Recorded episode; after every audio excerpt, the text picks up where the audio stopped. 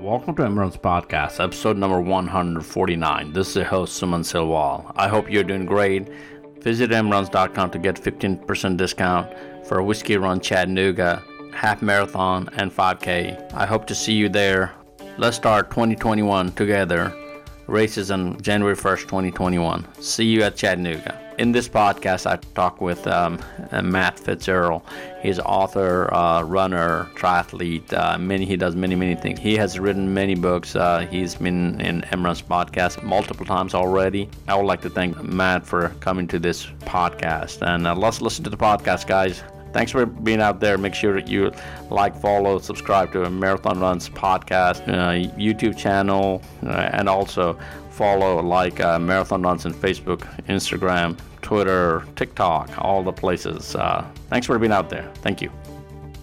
I would like to welcome Matt Fitzgerald to mRuns podcast. Uh, Matt has been a regular guest in mRuns podcast now. Um, this is our third interview with Matt, uh, and um, he's from Northern California. Um, I don't know how the weather is. He can talk about it, but thanks for joining Matt uh, to mRuns podcast. Great to be with you. Um, yeah, it's cold by our, our standards.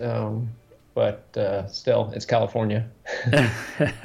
in South, I just uh, posted a podcast about you know not hibernating during the winter time. You know, even in South, once we get to below 50 degrees, it's a cold weather for us, and, and my friends start going to hibernate. So what's the winter like for you? Um, the winter is supposed to be our wet season here. I mean, we've drought has become more and more the norm, unfortunately, uh, in in recent years. But you know, it cools down. We get typically, you know, no, no more than a handful of frosts each winter, but that's when we get almost all of our rain. So we'd like to see a lot of rain because it's dry, you know, spring, summer, and fall. no snow for you? No, never.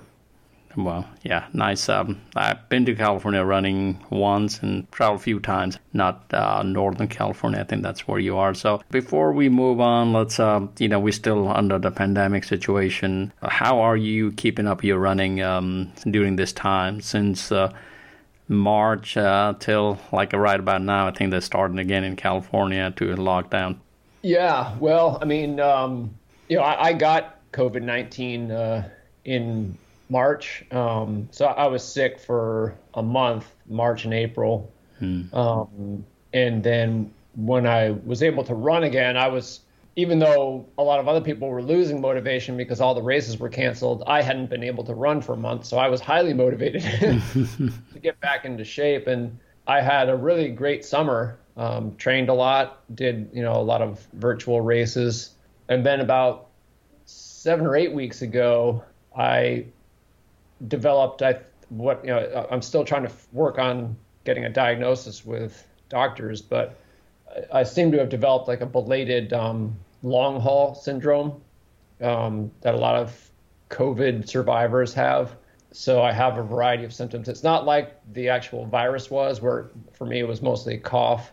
It's autonomic nervous system dysregulation. So um, basically, I can't run again. Um, I have shortness of breath, numbness in my extremities, um, brain fog, erratic heart rate, a variety of um, symptoms that seem to be pretty common. Like about maybe 10% of COVID survivors develop this condition.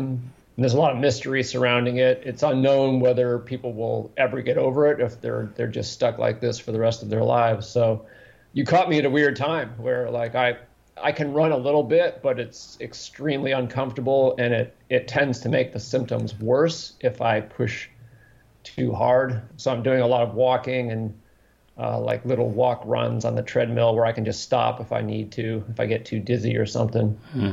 Uh, so yeah, it's not not going very well for me at the wow. moment. Sorry to hear that. I didn't I didn't realize that uh, part of what's going on there. Um, sounds like uh, you went through hard time and then kind of got back and again running you know running being part of our life uh, it's uh, always difficult to in a year and see friends are suffering through and you know we're still not over with this covid. Uh, talk about for runners going through uh, covid situation. A friend of mine he recently got uh, covid you know his doctor was talking about because we run a lot. Lung is pretty strong. Um, so those kind of condition you know for your experience how did you you know when you overcome this uh, how did you feel and you know was it running was really was in you staying active was helpful for you or not? Is um is, is that's what something we'll want to hear from you now since since you have experience so. Well it, it's just so individual how the virus affects um, hmm. you you know um, you know, my wife got it too. She's not a runner. She didn't get nearly as sick as I did. You know, I, I was coughing so hard, I was coughing up blood. um, I actually injured some ribs coughing so hard. And, you know, obviously I was very fit. I had just run the Atlanta Marathon and, you know, hmm. won my age group, ran 246 on an extremely hilly course, you know, a few weeks shy of my 49th birthday. So I was fit as a person my age could be, but that obviously didn't help me. You know, I, you know, there must have been some, you know, they say blood type or whatever, some genetic susceptibility. Men tend to get it worse for whatever reason. But anyway, I got it bad. So wow, you know, I, am more or less addicted to running, so mm. it's very hard for me to give it up. But you get to a point where you just realize you have to, you know, and you know, so I, I just stopped running, and and you know, the way the illness affected me I really couldn't even move. You know, like I, I fainted sometimes just climbing a flight of stairs. Um, or if I bent over to pick something up, I might faint. So I had no choice but to just become completely sedentary. Um, and, you know, it's hard at first, but then you just accept it. You assume it's not going to kill you. there's an unmistakable anti-athlete bias in medicine because you know I couldn't get any help when I had the virus because you know I would talk to a doctor on the phone and they're like, "You're not short of breath. You can speak in full sentences." I'm like, "Come on, man! Like I like, you know, yeah. I'm short of breath for me. Like you can't compare me to some, you know, out of shape couch potato who never exercises. Like I'm really sick for me, but you know, it's, it's really hard to get through. Yeah. they're, they're so used to seeing people who are just not even healthy to start with before they get COVID. Yeah, some of my friends think that I know discuss with me. It's like, you know, we do all our best thing to stay healthy. You know, is it uh, is it possible to get the COVID? Uh, listen to you. It is possible. Uh, and um, I wish you well. Hopefully, you'll feel better. And you know, over the time, you know, everything has a cycle. I guess uh, you'll run through it. Hopefully. So, so I don't want to talk too much about it because you know you're still going through it. Maybe in the future podcast we can come back. Maybe you'll have another book writing about it. So, you, you last time you said you're always into writing some books, and you know, so maybe this experience maybe teach you something and we can learn from it definitely. Uh, Matt, I just want to switch the topic a little bit, and then if we had to discuss uh, something else, we'll come back. Uh, let's uh, let's talk about um, your book, "Running the Dream." The name of the book. Uh, it took me a while to listen through that book. I don't read a whole lot these days. I have a lot of time to listen. So I listened to your book, uh, and it was a very interesting book. you train with pros, and uh, I think you call yourself fake pro runner, and uh, and you ran really great Chicago Marathon. Let's talk about that experience and talk about your book and tell us about that. Yeah, so I think you know if you um, if you were go t- to go to a, like a third grade classroom anywhere in America and ask the kids in the class, especially the boys, probably like what they want to do when they grow up, you know, probably a sizable majority are going to say they want to be a professional athlete you know, because when you're a kid, you're all about playing, and sports are, you know, just a form of play. So, you know, you know, so if you get into running, and, and running is the sport you're passionate about, it's natural to kind of fantasize about, you know, what would it be like to to be a pro, to have a shoe contract, you know, to be able to focus on running and not worry about, you know, trying to pay my bills with some kind of office job or or what have you, and just see how far I could go. You know, if I had, you know, all the resources and all the time um, you know, the support. So, you know, it's a widely shared fantasy, um, but it's something that very, very, very, very few people actually get to experience for real, you know, exclusively really for the young and talented. But I decided, you know, what the heck, as a middle aged runner who, even when he was younger, was not talented enough to to get a shoe sponsor. Um, I, I, pulled a few strings just by virtue of the connections I have in the sport and hooked up with the Northern Arizona Elite professional running team in Flagstaff. And in the summer of 2017, I, I spent the entire summer there, um, completely immersing myself in the professional running lifestyle. And, you know, I just wanted to be able to sort of like live the experience on behalf of the running community at large and obviously you know write about it share it um, so that others who you know may never get an opportunity like that could experience it vicariously through me. Definitely. Uh, think about um, pro runners uh, running distance runners. How big is that field? The runners uh, in our part of the you know, country there's not not much pro runners. Like how big is the uh, the pro runners or i mean especially distance runners you, you find out there? Well um, it, it's a little fuzzy because you know there's there's so little money in the sport. You know, mm.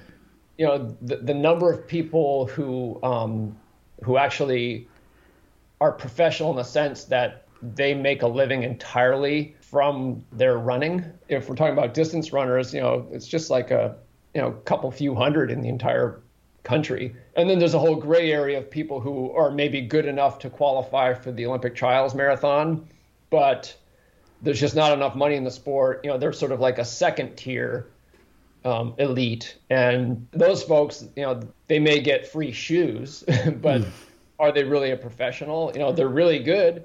They're they're elite talent wise, but they probably have to have some other sort of job. You know, work in a shoe store or be a massage therapist. So it's a little nebulous. Like if you look at the Chicago Marathon, which I was actually able to run in the professional division, you know, that's a race with what I think it's like 40,000 people do it. The pro division is 50 people, men and women combined. So, as a percentage, you can see it. Quite a little. I mean, yeah, I have a friend um, here. He was pro runner, but he was a rocket scientist at the same time, I guess. So, like I said, uh, uh, money is not there quite yet. Uh, will the sports uh, ever will be big enough to have a money like a professional. Like you know, we're talking. I'm thinking more like a professional football player, basketball player. You know, I don't think we'll ever get to that stage. Don't you think? No, I mean, you know, the the money is actually there, and you know, th- there are people who uh, in the sport who are advocating for more resources to be devoted to the top athletes. You know, the the big running shoe brands they make a lot of money. You know, they mm. could they could invest more in you know, developing and supporting elite talent, but they just I think they just don't feel the need to. It was different. Like you take a sport like basketball, that's a television sport. Almost everyone who's a fan of basketball does not play basketball. Running is entirely different. It's not a spectator sport, it's a participatory sport. So most runners are going to go ahead and buy shoes regardless of you know what the pros are wearing or doing, and and you know the average recreational runner can't even name five professional runners. You know, so um, yeah, I don't really see that changing. Got it. Yeah. Um, switching the topic a little bit in the same area, um, you you talk about the training, extensive training you had to go go through in your in your book. Uh, just walk us through uh, some of those. Uh, you know, you I I remember listening about you know, morning runs, afternoon runs, evening runs, hard runs, and easy runs. And let's talk about just a little bit about how how how they have to go through as a as a pro pro athlete. You know, even though there's, you know, I just got through saying there's not a ton of money um, in professional running, it is still highly professionalized, um, and I was quite struck mm. by that you know, during the time I spent with the team, they know what they're doing. You know, they have a, a highly evolved system. There have been generations of professional runners and their coaches figuring out what works and, and what doesn't, and they have the formula down. Yeah, obviously they they run a lot. The goal was for me was not to just go through the meat grinder and like try to run 130 miles per week like some of the 25 year olds on the team were doing. It was to like do what they're doing, but scale down in a way that it wouldn't destroy me. So, you know, I, I, was, you know, I was running twice a day most days, but I only got up to I think 91 or 92 miles in a week, you know, compared to you know well over 100 that that the real pros were doing. But they would meet as a group, you know, because it's a team. You know, I think there were a dozen runners in the team, and they don't like all live together in a dormitory. they all live somewhere you know, in Flagstaff, but they would meet usually every morning for a run, and then run again on their own in the afternoon, and they have you know a full time coach who organizes everything.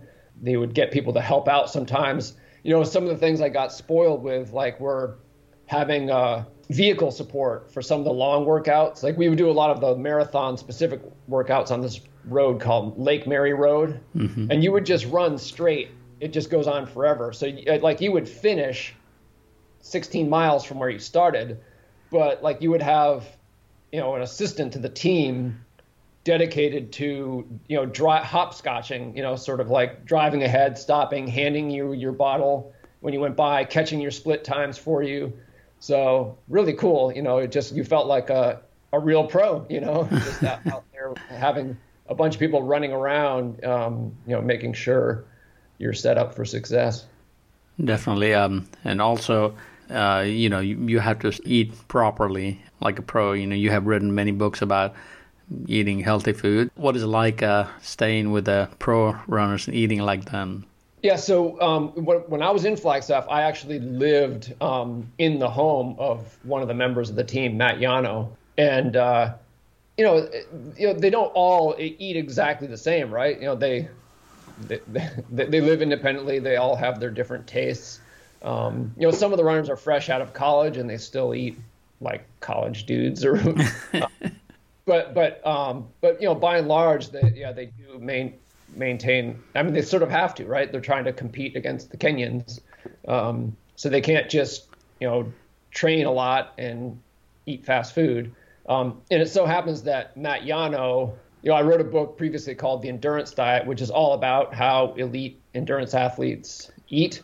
And and Matt Llano's diet is is like Exhibit A. Like it, it's mm. just so it was just so clean, so high quality. Even when I was on my own in California, I thought that my diet was quite good, but honestly, I had to raise my game when I was staying with Matt. Just uh, you know, try and you know, it's easy to kind of fool yourself a little bit, and you look at your own diet through rose-colored glasses, and you think it's a little bit better uh, than it actually is. So um, during the time I was there, I definitely cleaned some things up a bit, you know, uh, copied some of Matt's habits. And I will say, and I was, I thought I was already at my ideal racing weight when I got there, uh, but I lost nine pounds uh, wow. over those 13 weeks. And I think that was yeah, definitely one of the factors that contributed to the improvement I experienced there.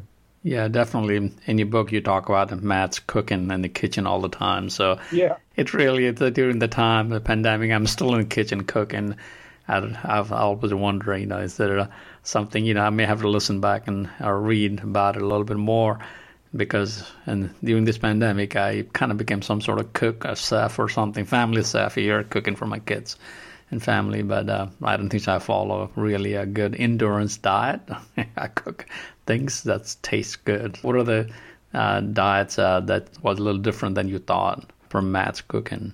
Well, it wasn't so much that it was, you know, different. It was just specific. You know, it was it was his particular way of eating. One thing that I've seen a lot of elite endurance athletes do, they they'll have meals with an impossible number and variety of ingredients all like thrown together like you know like one pot type of, of meals that stands in stark contrast to you know so many recreational runners you know they follow popular diets which are all about like what you don't eat what you're not allowed to have what's toxic you know what's bad for you what do you cut out elimination. And the elite athletes by and large do exactly the opposite. They're all about inclusion and and well-roundedness and balance and variety. And one of one of the ways that manifests is in like I remember what, when I first arrived, yeah, my wife came with me to for the summer, and when we showed up at Matt's house on the on the first day, um, he was actually putting his uh, dinner together, and I asked him like, "What's in it?" And it was like you know one of these you know one pot type mm. of meals, just you know a bowl with all.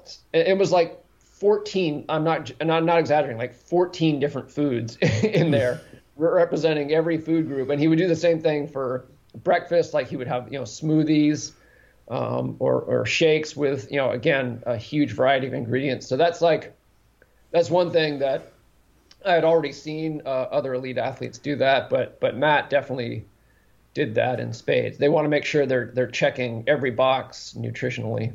Definitely, and the nutrition is so important beyond training. You know, just to recover and eat, and I feel like I don't eat healthy enough. So I was, uh, you know, trying new food, and since I'm in the kitchen nowadays, you know, I'm, I'm, oh. and I cook mostly. I eat. Uh, I'm a vegetarian still, uh, I think we talked about that in a previous yep. podcast. Uh, I'm still a vegetarian for running, uh, but you know, even there, if I cook a meat for my family, I'm cooking exactly the same food, you know, for for me. So, so it usually works out well. Uh, tikka masala is one of our favorite dishes. Yeah, in our yeah, yeah.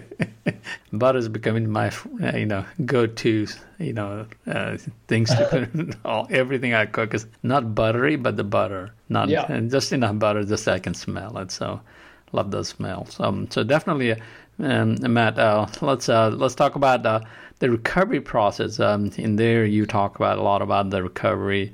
You know, you know, we you just mentioned about you know people, you know, runners running um, more than 100 miles a week, and that's a lot of miles. And I think I have most miles I've logged ever in my life in a week is a 90 mile, I think 91, something like that. That's a lot of miles. Even uh, talk about those those recover recovering from from those kind of run from day to day, you know, morning to night, and how how does how how does that work for all the pros?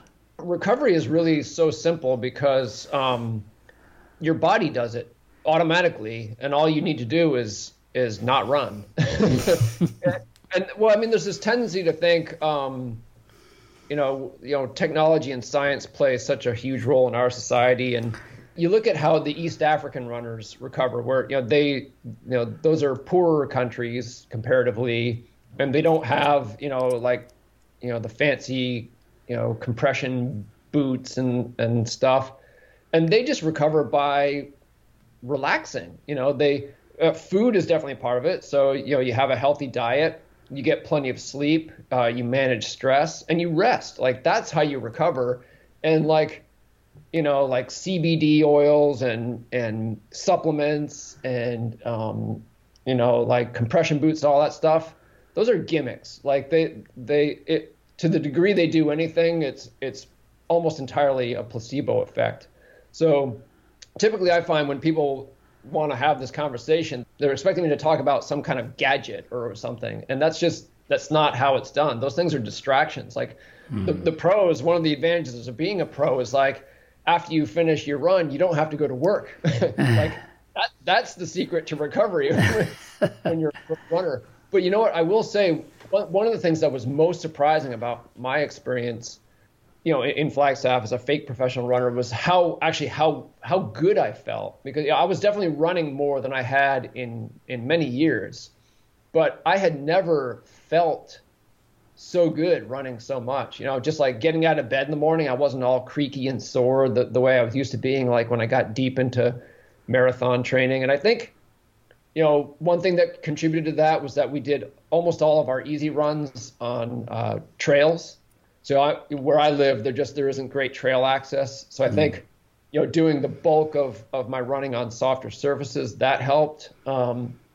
I, I, have to say, you know, I, I got regular sports massage therapy treatments from they have massage therapists who basically work for the team and so all that they know runners inside and out they're really good i mean you know where i live i can go get a massage but I'm probably the first runner who's walked in that person's door in a, a month. You know what I mean? Yeah. And it makes a difference. I think you know that helped as well. Yeah, I mean, you know, recovery is hugely important, and it's clear that you can do things that will. Um, but I would say, like most recreational runners, have room for improvement. you know, because you know, I, I experienced that for myself. I, I simply recovered better when I was living like the pros but it's not about you know science and technology. It's about the simple stuff. Got it. Yeah. Got it. Uh, since um, since uh, being in May and May first, um, I've been running almost every day, 5K or more. That's what I call it. Um, my listeners, they they know about it. I talk uh, often about it. Um, I haven't talked too much. Uh, I wanted, to, you know, I think there was a podcast out there, and I wanted to, at the end of the year, probably uh, look back and see how that all worked. I missed like three days. I'm not a. This is the most every everyday running or this much running I have done in in in years. I mean, ever since I started running, I don't do everyday running. Um, mm-hmm. So you know that's not my thing. But uh, but just uh, because of the pandemic, trying to get back, I kind of trying to do that. Um, but uh, talking about recovering, um, uh, tie back to recovering. Basically, sometimes it's just like you said, the body just knows how to recover. It knows it has to run, and you know it recovers. You know even now I go run 31 miles, you know, one day, and next day I'm running 5k just slowly, just trotting. it's but uh, but it's been interesting uh, for me. Um, sometimes sometimes it's n- not that easy. You know, body just don't you know run. But but but uh, for for a professional runner, uh, they're running. What is the longest, shortest mile or longest mile in, in those runs? Uh, are they daily daily runs? I think you do daily runs, correct? How does the training look like? You go like a long mile one day, a shorter mile, harder. I mean, listen to your book. I think there's uh, different patterns you have there. Yes, I mean there's um, you know a lot of day-to-day you know modulation in training volume and intensity. Um, so yeah, yeah, if you imagine you know 90 to 130 miles per week divided up into seven, you know, and you know it's the same amount each day.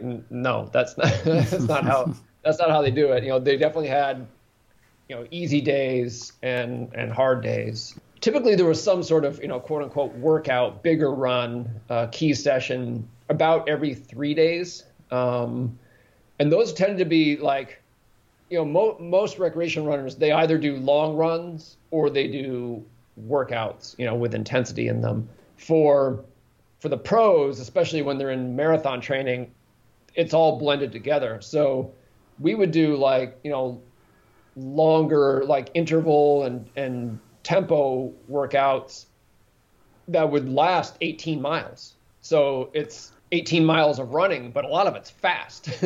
um, and you know, broken up, you know, highly structured. Um, so a ton of sessions like that, but not again, not every day. You know, about every three days or so, and just incredible variety. You know, it's you know, obviously, you know, I've been running for a while. I'm a coach. I write about running. I, am knowledgeable of the sport, but when you're self-coached and you're on your own, it's easy to get into a rut where you're you're kind of like using the same tools over and over. Um, and you know, with the pros, like the variety of different workouts was um, staggering. you know, it, it was just like it was kind of fun. You know, I did a bunch of workouts there that I had never done before in my life. You know, a lot of a lot of workouts that mix together like different intensities. Like there's one workout I described in the book that was so complex, I actually had to create a crib sheet for it. Like I had to write down what it mm. was, and and I actually laminated it so it wouldn't get destroyed from my sweat, and and kept it in my shorts because I I couldn't. It was so complex I couldn't remember all all the parts. Yeah, definitely. Uh, it sounds like intense uh, training, um, going you know going from day to day, uh, week by week, uh, you know, progressing towards a marathon day. Talking about that, uh, what kind of um, cross training is there? A cross training uh, pro athlete? I mean, I see most of the time, you know, they then they do a lot of running and very light cross training, weightlifting, or any any other cross training. How's that worked for you and during those months you were in Flagstaff? Yeah, so um, you know, for for several years before this experiment, if we can call it that, um, I had been, you know, I decided um, that, you know, because I was getting older and I was always kind of injury prone, I, I decided, um, and, and i am also a triathlete, so you know, a lot of runners they they just if they're not running, they don't know what else to do. Like for me, cross training is easy. I like riding a bike. I like swimming.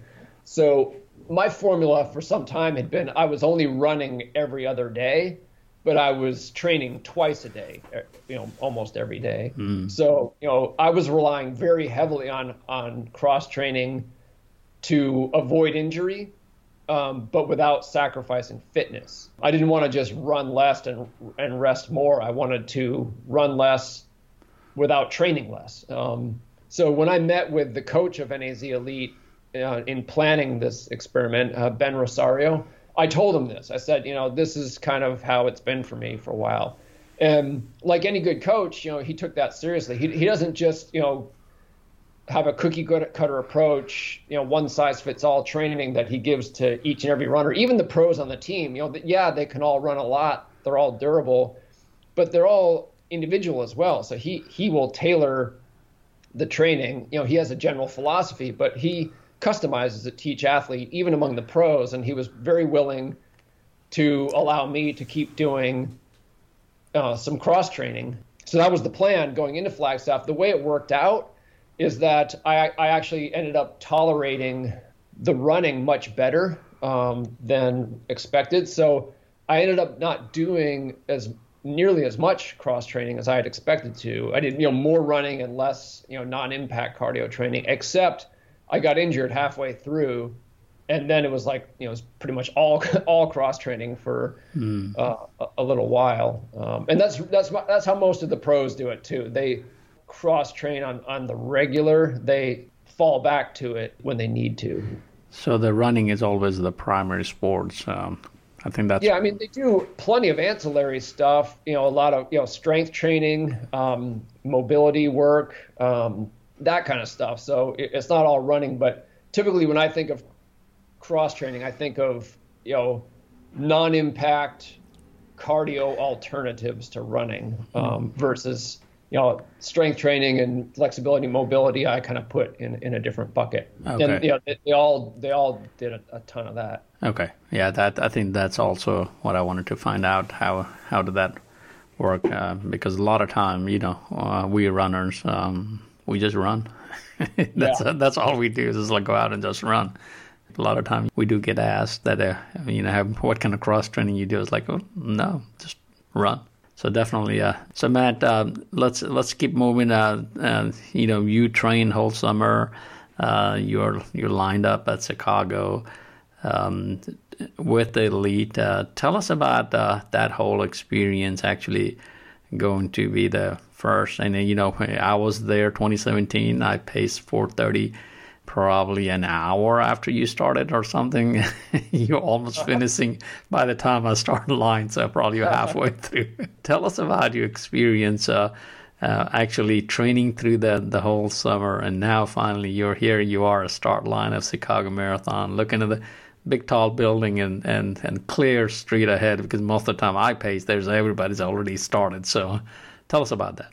It, really was, um, it was like living a fantasy, you know, um, it's like, you know, if you, if you love to sing and suddenly you find yourself on stage on American Idol, you know, on national television with knowing that millions of people are watching you, you know, I, I was, the way it worked out um, is that the agent for um, NAZ Elite, a guy named Josh Cox, who used to be a professional runner himself, um, you know, he, he, obviously, you know, he he negotiates contracts on behalf of the athletes for the races they do all the time.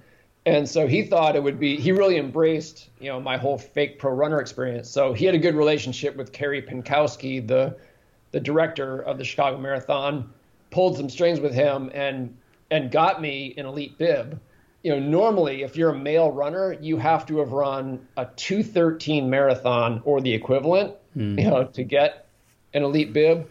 So obviously, you know, I I, I couldn't I couldn't get that on the merits. Um, but uh, I think Carey was persuaded that it would be cool to make an exception for me, knowing that I would write about it. So to give people an inside look at, uh, at what it's like to be a pro, and it, it was just like it was just one of those I must be dreaming type of experiences. You know, from you know from the moment I landed in Chicago, you know, I, I had a limo that took me along with some other pros and, and coaches and VIPs to the hotel. They had things like you know things that you wouldn't even think of that like only pros have to do, like like uniform inspection like you're as a pro you're not allowed to run with like a like a logo on your shirt or even your hat that's too big so I like had to have my uniform inspected before the race. But you know, you get your own special bus to the start. You there's a there's a tent uh, where you get to like hang out and put up your feet or whatever, like with a stretching area. You've got your own warm up area. You've got um, your own like like a dozen porta potties that are shared by only 50 athletes. So there there was never a line. In fact, after we went to the start line, and again, you know, we there are 40,000 people behind us. We get to stand right on the line. But I remember seeing uh, Galen Rupp, uh, who ended up winning the men's division that day. I, I think they were it was like five minutes before the start of the race, and he suddenly tears back away from the start line to the porta potties because he had to go. And I thought, well, if he can do it, so can I. I mean, what a luxury is that? I mean, imagine that. Like, instead of having to kind of hold it for 26 miles um, or find a place to go during the race, you can you could take care of your business like basically right up until the starting gun. Of course, you know, as soon as the gun goes off, well, uh, I will say this. I mean, obviously, I wasn't running as fast as the other pros. So when the gun the, when the gun went off, I ended up being swallowed up by the by the crowd. But I did get to the, the kind of final perk of the pro experience for me was um, the, the pros have their own drink stations. Um, mm. Anyone who's done a big marathon with the pro division's probably seen that. Yeah, we have seen um, Where you get to um, you get to choose whatever you want to put in your own bottles, and then the bottles are waiting for you um, at at every 5K throughout the race. So I did have I did have that as well as part of the experience. Yeah, definitely. I would like to know about the tent. We do have a Pacers in Chicago. You know, we we do have a tent, and it's way out there. It's by the fountain, so. So you know we do have you know porta potties you know next to us, but by the time runners figures out, they're all lined up. So for your tent is like right there at the at the start. Yes, yeah, it was like you know a uh, 150 foot walk from, from, from, the tent to the to the start line. Yeah, uh, definitely. Yeah, I mean they get the VIP treatment for sure. So definitely, um, so uh, so so running uh, through the Chicago, um, you ran pretty fast uh, that day. Uh, do you get to enjoy? Uh, how does the how, how does it look like at the at the front when when you're passing through?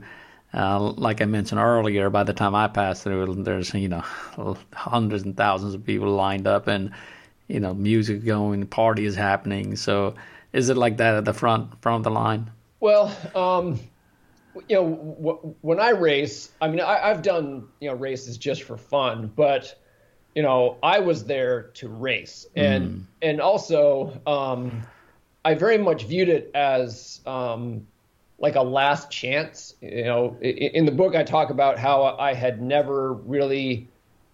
It was part of the reason I wanted to do this. I felt like I never really fulfilled my potential as a runner, um, especially at the marathon distance. And you know, here I had this kind of um, uh, gift, you know, a, an opportunity um, that I would probably never have again, where you know. Um, to do something that I would feel did fulfill the p- potential I hadn't up to that point. So I had my game face mm. on, and and so as soon as I started running, I could have been on the moon for all I knew. Like I I didn't see anyone, I didn't hear anyone, I didn't know where I was. I was just it was just tunnel vision, uh, focused on you know my splits and my pace and my perceived effort and my drink bottles and I had no idea what was going on. I told someone after I finished, like, I need to actually come back and do this again so I can experience Chicago. it's fun because I, I, don't I don't remember yeah. I don't remember the course or the people or or yeah. what I heard or anything. Yeah, you need to come in pace. Uh, let me know if you're interested. Right. So we need some faster pacers. So we'll, I'll put you in. So so definitely, um, yeah, it's fun. It's just like oh, I mean, when I have pace 430, we're, we're I'm, I'm having a party from the start till finish. Yeah, I'll bet. Dance and music and you know all the all the different uh, little uh, neighborhood we pass through. You know, it's just beautiful. I love Chicago. Missed going this year, but uh, I'll be there next year. So, so definitely uh, sounds like you had such a great experience, uh, Matt. Um, and you know, you wrote a book about it, and um, running the dream uh, guys uh, if you listen to this podcast uh, look at it look it up it's in amazon uh, um, and everywhere else you can find the book um, and also um, audible. Um, that's uh, that's where i listen. Um, so definitely uh, matt you mentioned earlier pre-interview um, that you you have a new book coming up. Let's talk about that just briefly. Can you preview it? We can come back and talk about that in the future maybe so. So the title is uh, The Comeback Quotient. The subtitle is A Get Real Guide to Building Mental Fitness in Sport and Life. Um, it's kind of a follow up. Um, maybe you know a few of the people listening have read um, How Bad Do You Want It, um, which is kind of a deep dive into uh, endurance sports psychology. Um, and this one is uh, similar, a um, little bit more practical in, in focus. It's funny when I worked on it, you know, I didn't know that a, a pandemic was coming and just, you know, a very mm-hmm. tumultuous year. So now I feel like, you know, we're in an odd situation where every runner is going to need to come back from something at some time. Um, and I, devi- I, I define comebacks very broadly, just as sort of like anytime things are going not your way, any type of challenge or adversity, which is almost daily on some level for for runners. But yeah, when I when I sat down to write it, I didn't know what was coming in 2020. But now it seems like we're in a situation where we're all coming back from the same thing at the same time. So it ended up being kind of timely, I think. So, you're so right about it. Um, I was racing last week. I haven't. I, I don't race as as hard as I used to. Um, I was racing hard. Um, the one of the I, I, I, had a I have a podcast and one of the things I, I was talking about it is is uh, someday you run with your legs and someday you, you run with your mind and heart. So that's that was the race for me. I ran a half uh-huh. marathon with my mind and you know, like you said, mental mental toughness. You know, hard. You know, just want to see where I am. You know, I'm trying to get out of this thing. It, it sounds like a it will be interesting book, uh, Matt. So so definitely that that'll we'll look forward when it when it comes out. When when is the release date for that?